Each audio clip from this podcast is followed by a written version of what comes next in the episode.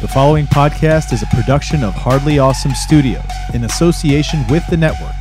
Find us at bicbp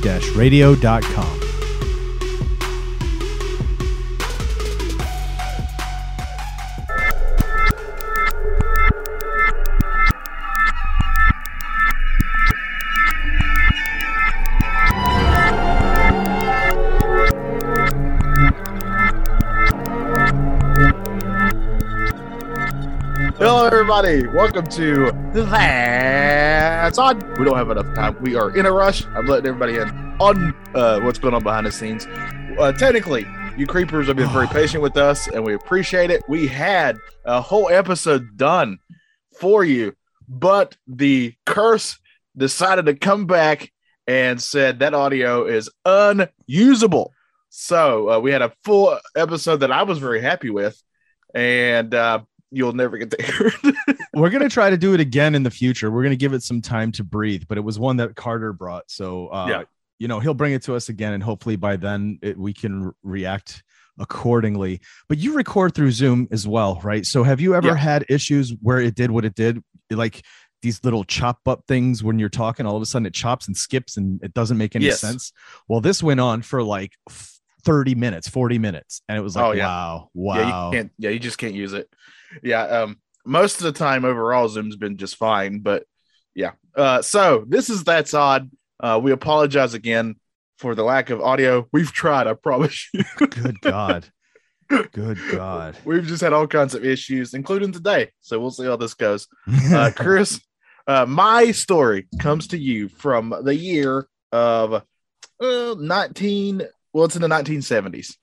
All right. Well, I'm going to let you choose the year that mine comes from. You can either choose 1984 or f- between 1546 and 1548, Wow. Let's go to the 1500s. or yeah, 1520, whatever it is. It's in the 1500s. Yeah. All right. So, my story have you ever heard of the Dodleston messages? No, but I'm intrigued. Back in 1984, uh, in Dodleston, England, um, there was this guy named Ken Webster. He was a professor at one of the local colleges.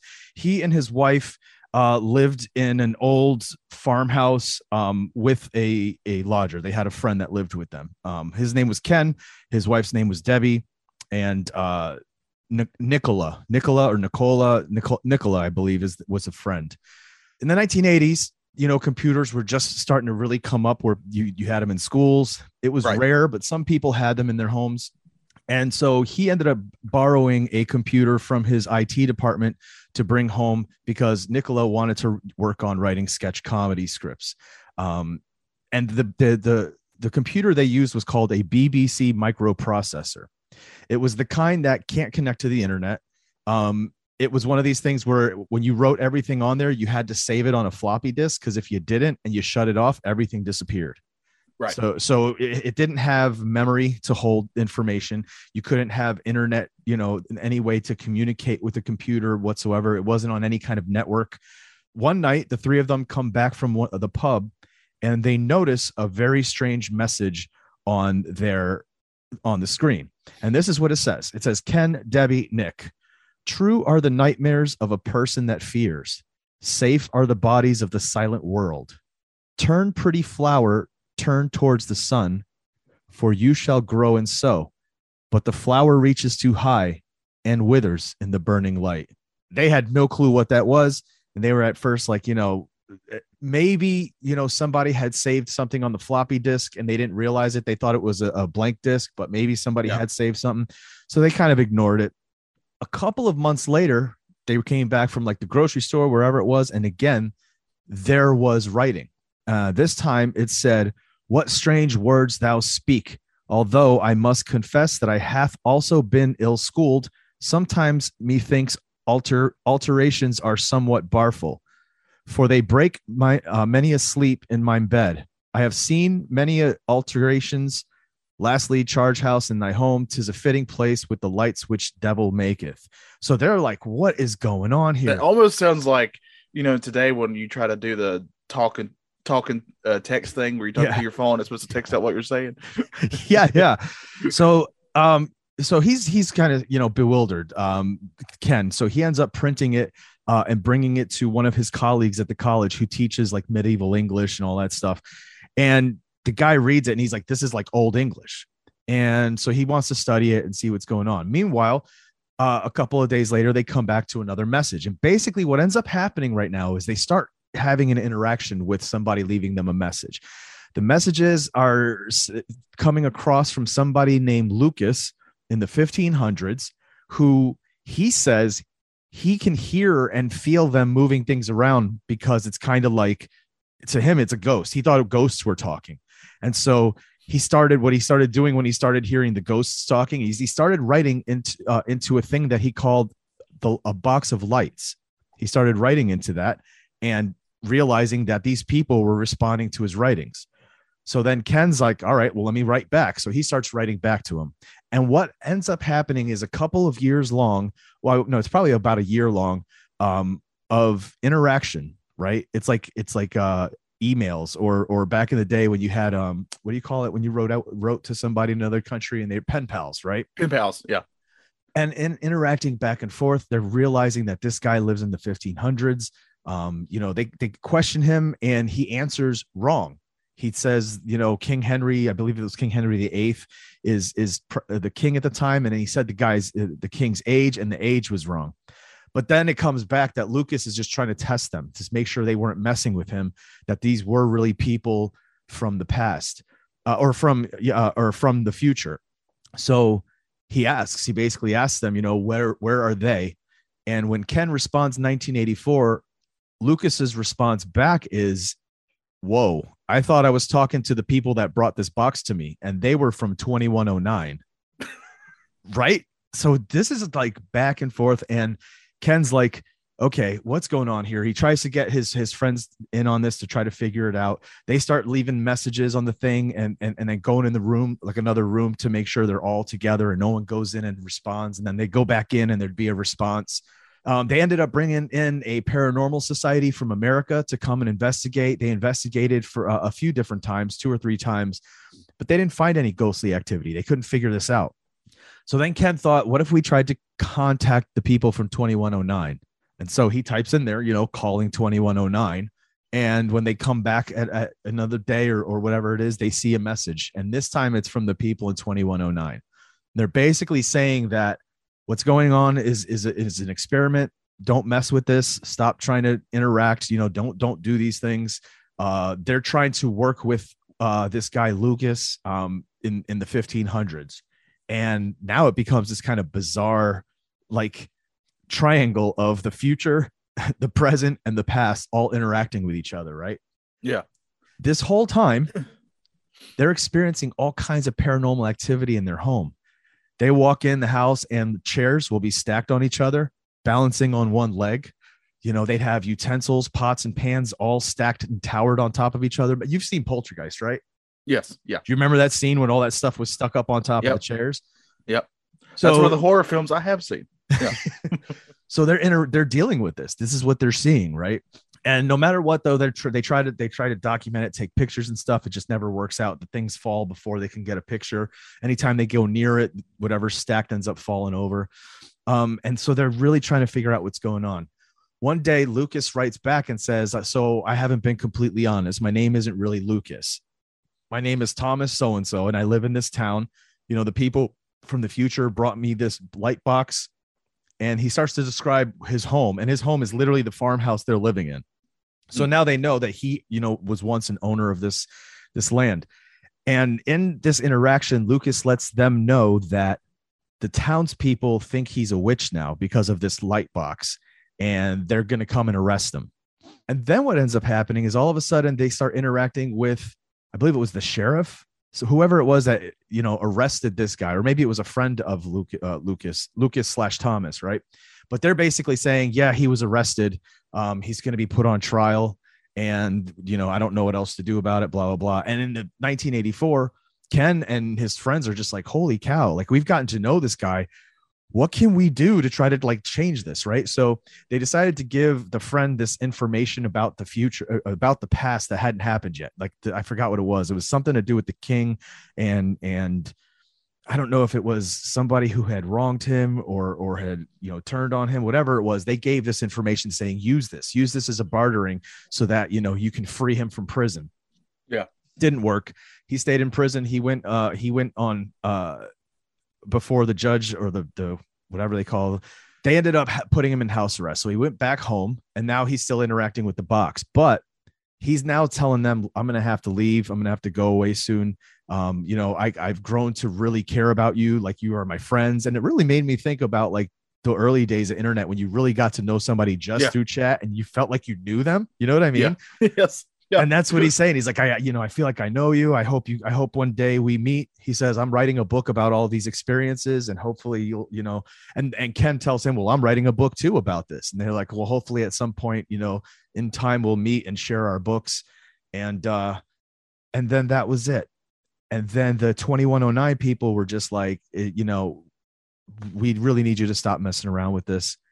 A couple of investigators come by um, because ken's just like telling all these people this is happening and so some investigator local investigators come by and they decide they want to interact with people from 2109 and so they they wrote down a question they put it in an envelope uh, and then they sealed it and then they typed it out on the thing and then no one else was allowed to go near it and the response that came back answered the questions they had.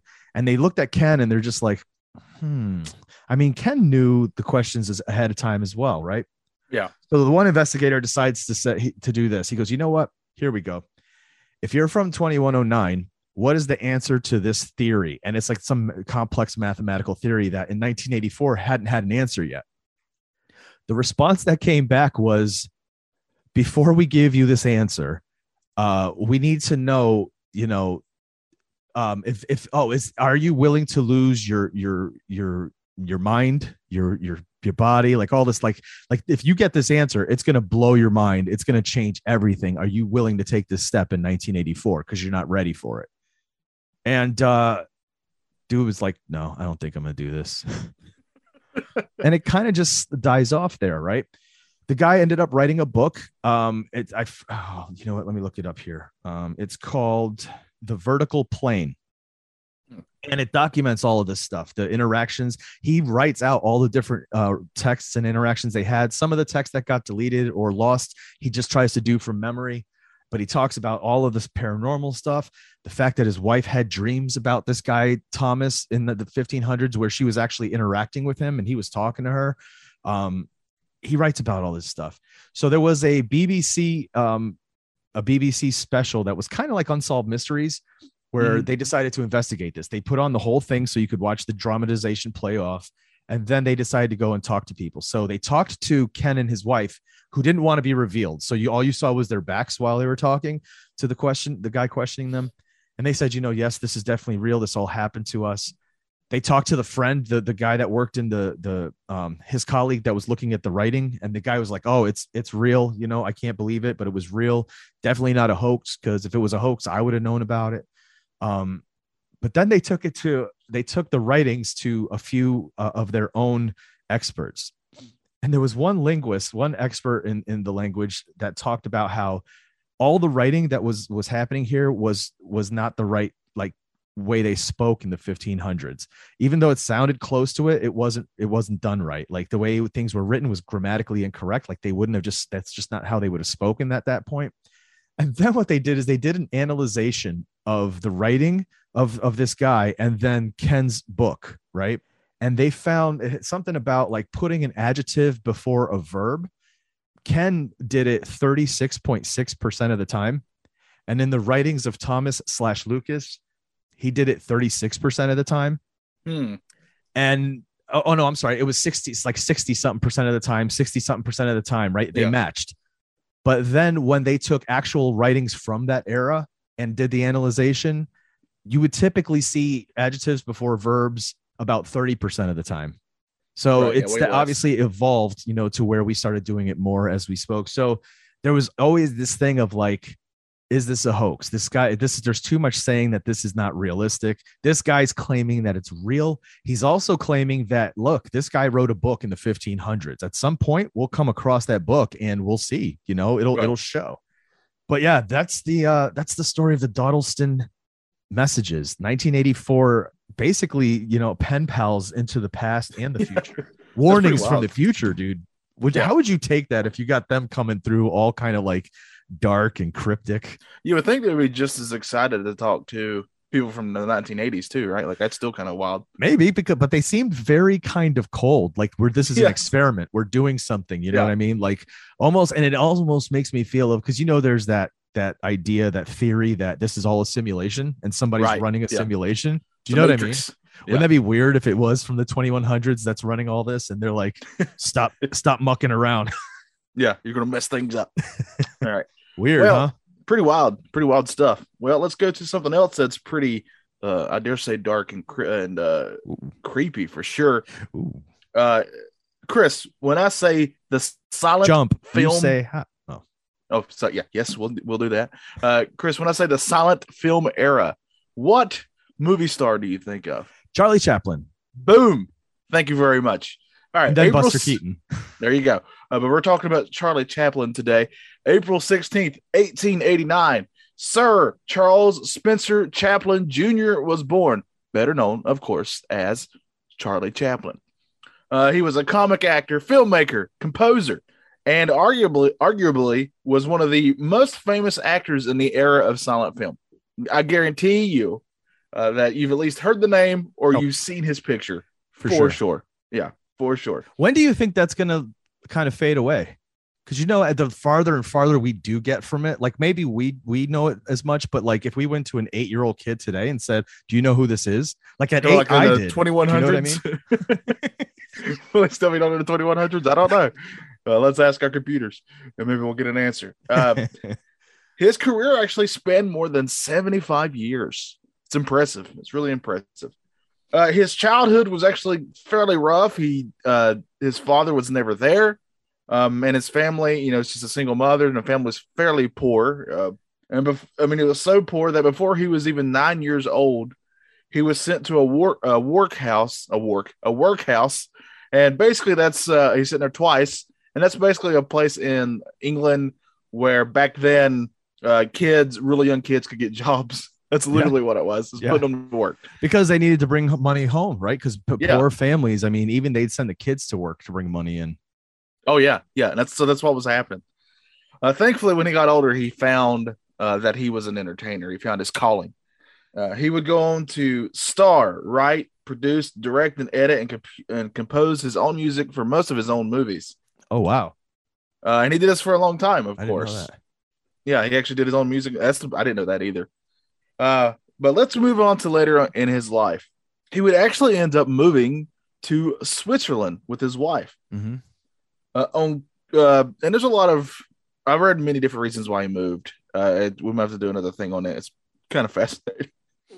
Uh, on Christmas Day in 1977, when he was 88 years old, he would pass away, and he would get laid to rest in a Swiss cemetery. Two months later, just two months later, the police will be investigating the grave robbing of one of the world's most famous people. Wow. All right. Chaplin's widow, and I am not going to pronounce his name right. uh, Oona, it's O O N A. I'm going to assume I'm close. Oona uh, would actually receive a ransom demand for six hundred thousand dollars, which obviously be a lot more in today's money. What was it that they took? Did they take his body or did they take a lot of? Oh, they took the body. That's messed body. up, dude. Yeah, they took the actual body.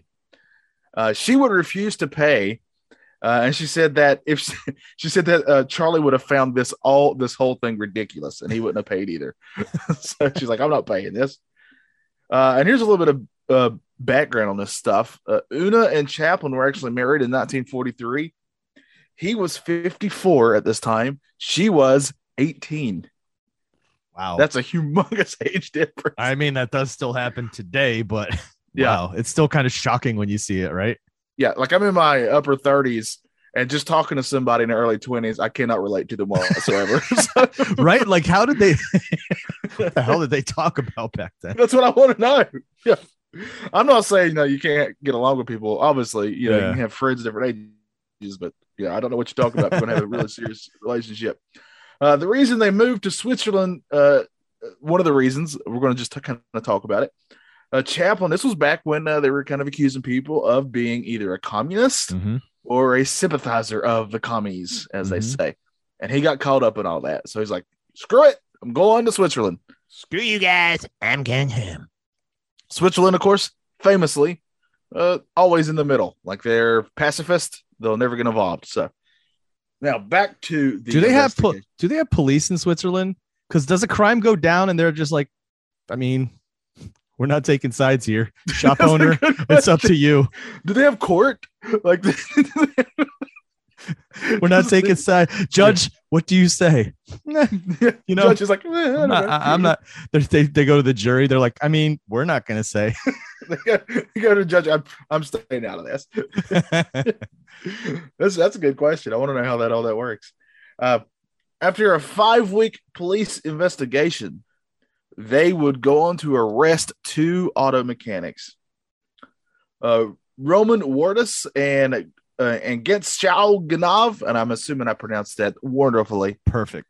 Would lead the police later on to Chaplin's body. They were the two that had done it.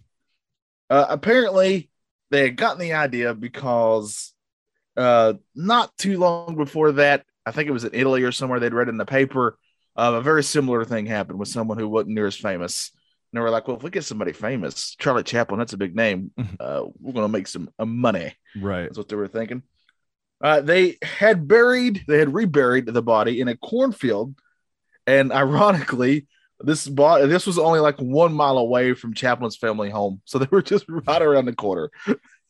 Imagine like it's like during season two and corn was growing from underneath them. Like that corn is more expensive now because it was like fertilized by Charlie Chaplin. Got to put that on the label. An NFT baby. Yep. Uh, Wardas was considered the mastermind of this whole thing. It was his idea, and he would go on to get sentenced to four and a half years hard labor. That was his sentence. And I guess that means like Back you in the day, that was the thing, right? You didn't Yeah. go to prison. You were like breaking rocks. You Exactly, were like yeah. out there digging ditches, putting down rail. Yeah, that's what I keep thinking of, like the breaking rocks thing. Yeah. Uh, What was the point though? Too was what? What was the, what were those rocks used for? Was it just like nonsense? They're just like, hey, just make them break rocks all day. that's good. I don't know. Maybe they used the granite or whatever for something later, but Interesting. Uh, I don't know. It was just tough work. Uh, his partner in crime uh, would only get 18 months. Um, Chaplin's body would actually go on to be reburied, but this time uh, they put it, his body in a concrete grave, so that couldn't happen again. uh, but yeah, so that's pretty wild. It really reminds me. I can't remember if we talked about it on this show. Uh, I think I did. There was an attempt on Abraham Lincoln's body yeah. not not too long after he w- had passed away. Uh, that was luckily not successful, but this is not you know unusual, uh, especially years ago. Uh, a lot of people made some money off of this, like going in. Uh, you know, we've talked about it before. You can go in and and grave rob, and you can not only make money off whatever's on the body, but with the body too itself. Yeah. Yeah. Sell yeah. those to schools and stuff during this time, and all kinds of things, and make yourself a nice little weird living. and then you know it's also been done in a way where people don't call it grave robbing but in the name Yeah. of science or or education you know what i mean like we literally pull sarcophaguses out you know like egyptians from their tombs so that Yeah. we could dis- display them we pull the gold we pull all of their belongings out yeah, it's technically grave robbing we're not You're leaving it right. to rest in peace You're right. I don't know why I never thought about that. You're totally right. It's kind of weird if you and they're like, "Oh, it. it's okay because we're academics." Those guys, they're just trying to make money off of it.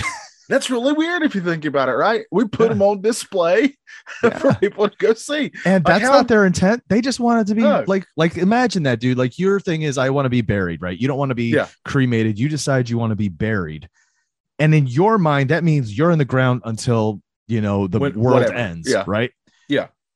Yeah. Not one point of view is like I'm signing off and okay with if they pull me out at some point, pull me in a glass case and say, "Here's Yeah. the great Johnny Townsend." Yes. of history creeps fame. Because Be like, uh, oh, you ever seen Futurama where like all Yes, the the dead famous people's heads are in jars? Exactly, man. Can you like imagine that. that. though? Like, I, it's it's uh, it is funny though. It's funny how in the name of of academia, it's like ah, this is okay. Yeah. That's kind of how it's sort of been. You can sort of get away with a lot of stuff if you say it's in the name of, uh, uh, Yeah. you know, learning or whatever it may be. Yeah, but that's the story of Charlie Chaplin's body uh, gra- being grave robbed. Uh, Two quick little tales we wanted to make sure to get in because, as Johnny said, you know, we had we've had some trouble in the past, uh, honestly, past three or four weeks now, just Yeah. trying to get it out. Um, and oh, it's so frustrating. My whole thing at the beginning of the year was like, oh, we're gonna be good. We're not missing a week, and and and then the history creep curse is like, here, hold my beer. yeah, yeah, the, the curse says, uh, "Not so fast, fellas." I've uh, still got to say in some stuff. Uh, Um, but we, uh, but we appreciate all you sticking with us. it means a lot, uh, man. Uh, hopefully, things will get better from here. We, yeah, we're hoping. We'll see. Yeah, We we'll see. shall see. I don't want to make any promises ever again. Yeah, no more promises. Yeah. You know, we're just gonna do our show. If you're Yeah. here, we love you. Thank you. If you're Uh, not, we totally understand. And you're not even hearing this, so awesome. Yeah. Yeah, Win-win yeah. for everyone. Yeah. we feel better because we're addressing it. They're just not listening. Yeah. Yep. This is Uh, pure therapy for us. exactly, exactly. Oh man, um, I think next week we we might be doing another That's Odd. If not, we're coming back with Carter for that stories. It's gonna be one of the two. Yeah. Um, Whichever, whatever happens. Uh, Yeah. uh, we're again making no promises. you know what? It won't even be next week. Uh, probably in April. We'll see you guys with the new episode. oh, good God, we're awful. Yeah. Ugh. Yeah, oh, man. But uh, thank you for listening, all you creepers out there. We very much appreciate you, uh, and all you who reach out and share uh, creepy stories or or just things. Uh, we appreciate that too. Uh, even if you're a part of the stories we've talked about and you've reached Yeah. out uh you know what tone it down a little don't don't Yeah. come so strong but cool thanks for listening just yeah, realize you're- if, yeah, if you're going to get upset with a with a man who obviously can't even pronounce names well, uh, like myself, I do not know what to tell you. we'll talk about that on the next episode as a current creep yes, it's gonna be amazing Oh man, yeah. But uh, for Chris, I'm Johnny. Uh, let's uh, get out of this creeper clubhouse. I'm we, we got here. stuff to do today. Let's go. Let's get out of here. I'm Charlie Chaplin. That's what he would always say. and this has been oh you're not even gonna say that's odd it's just the silent film part No, it's it's Charlie. we just Oh, play the silent music This is my impression of Charlie Chaplin. In case you didn't get it, he just said, "That's," or you should just stay. Odd.